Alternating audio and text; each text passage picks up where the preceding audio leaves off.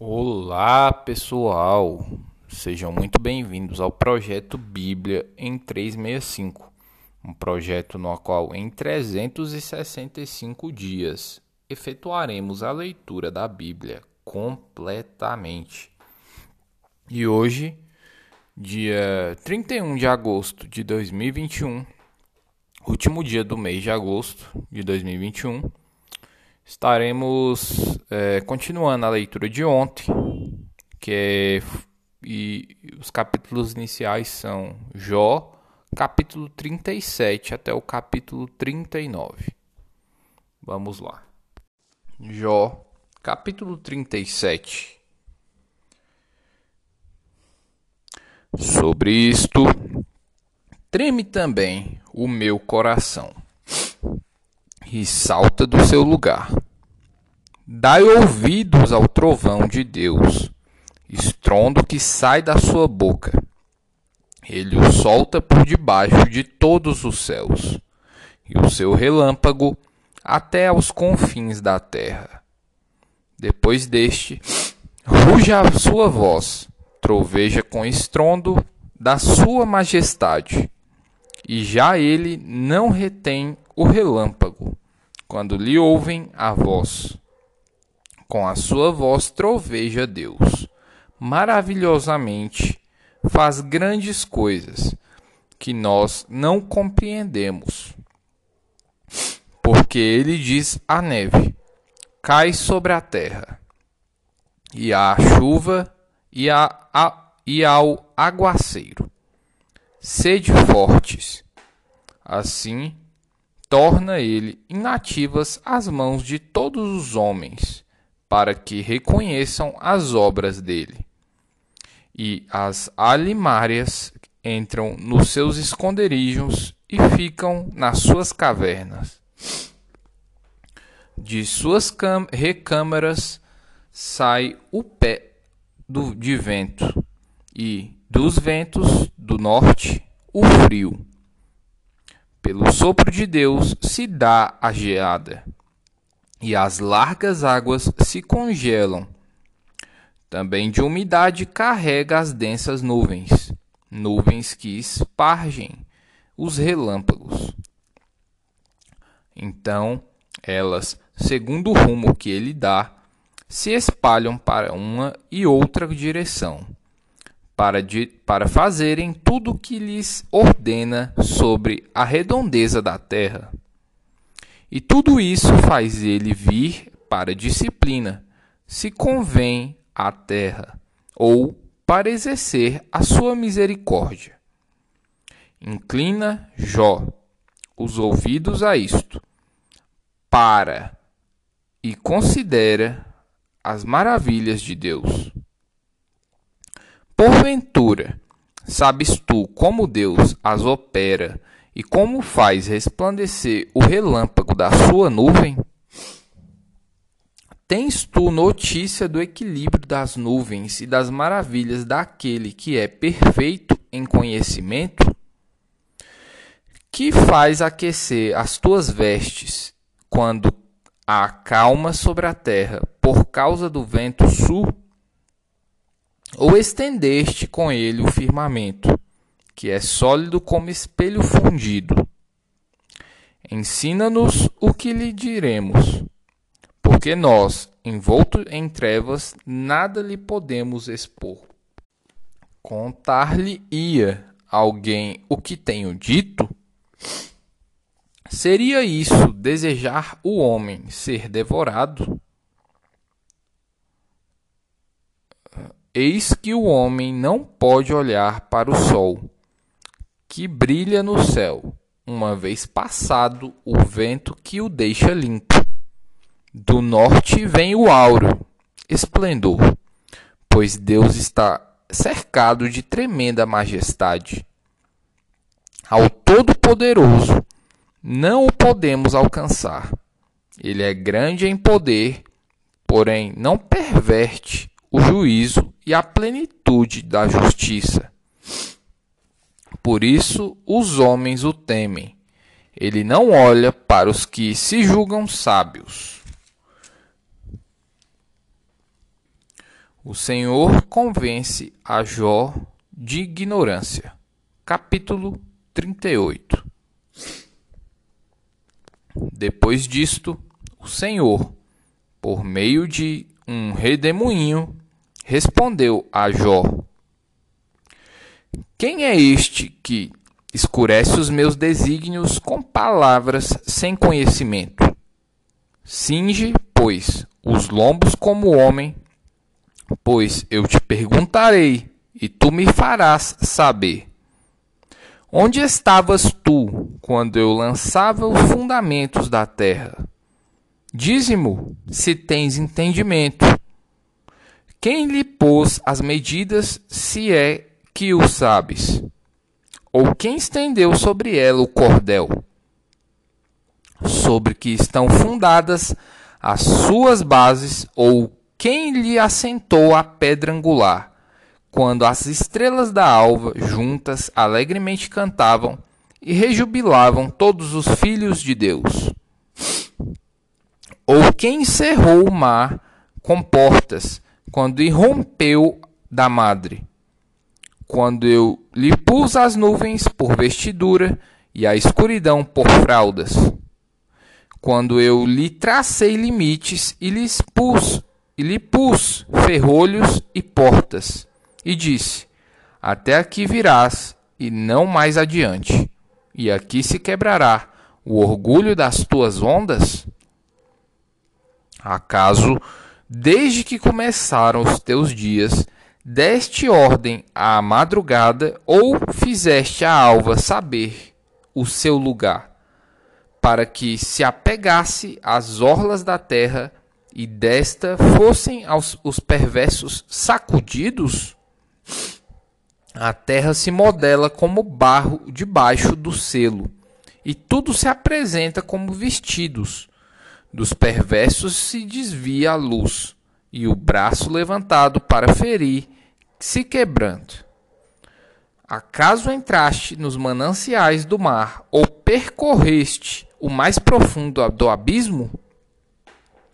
Porventura te foram reveladas as portas da morte, ouviste essas portas na região tenebrosa? Tens ideia nítida da largura da terra?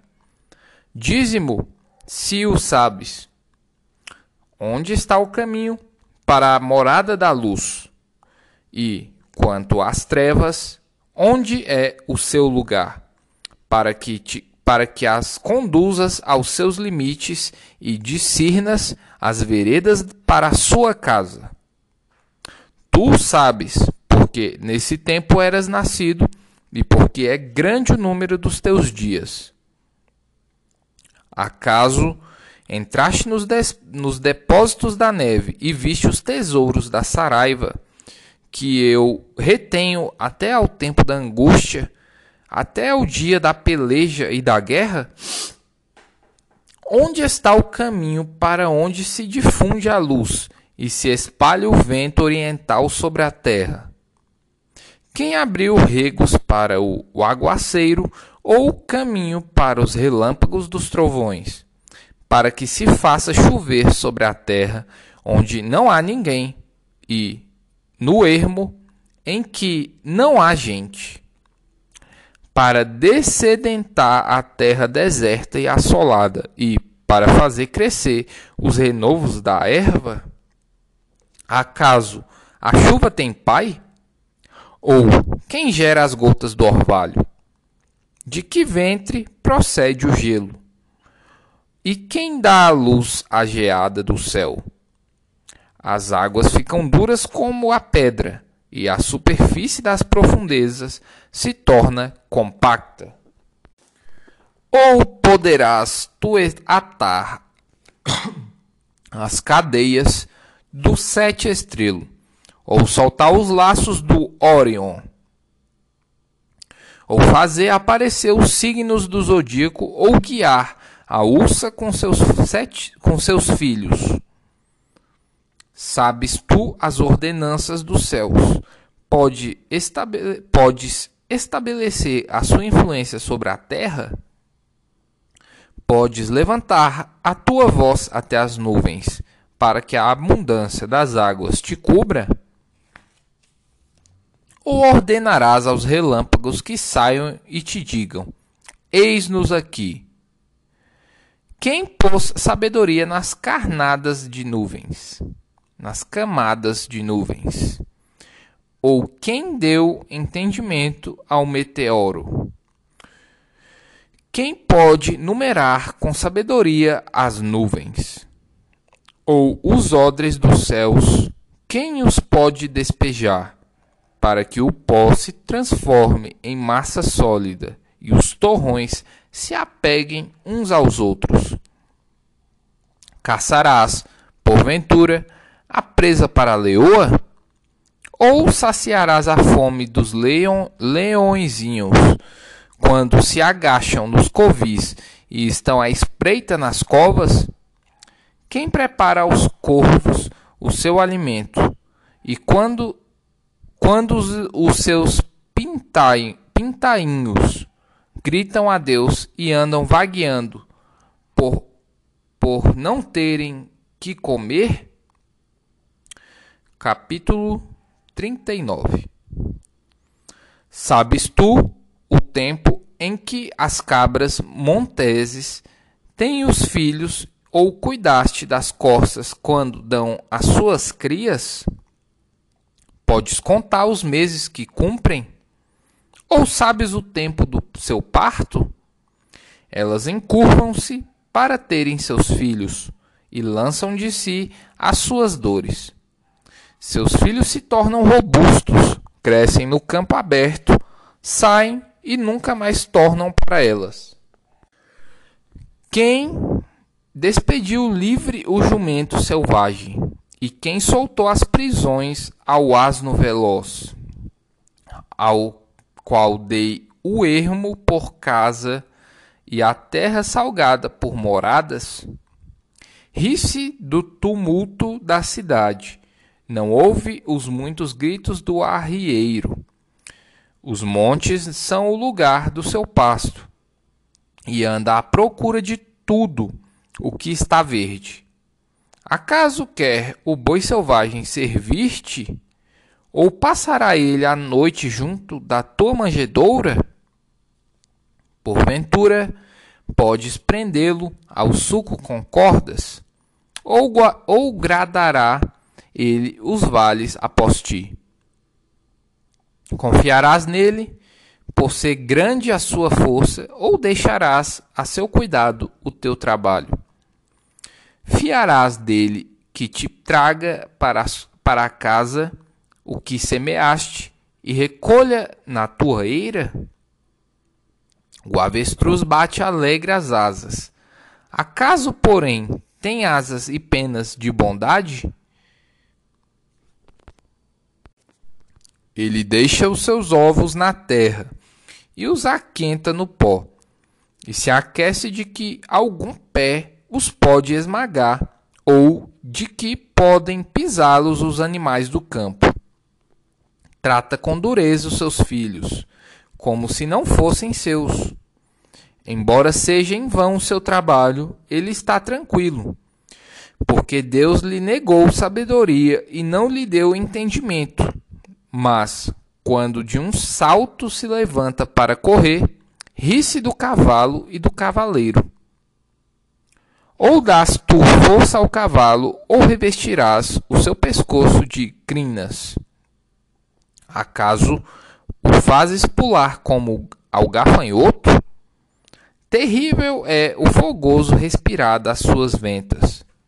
Escarva no vale, folga na sua força e sai ao encontro dos ar armados.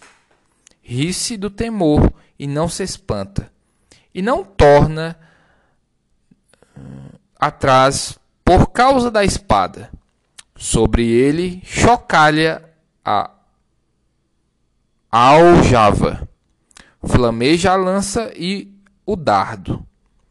De fúria e ira devora o caminho e não se contém ao som da trombeta. Em cada sonido da, da trombeta, ele diz: Avante! Cheira de longe a batalha, e o trovão dos príncipes, e o alarido? Ou é pela tua inteligência que voa o falcão, estendendo as asas para o sul?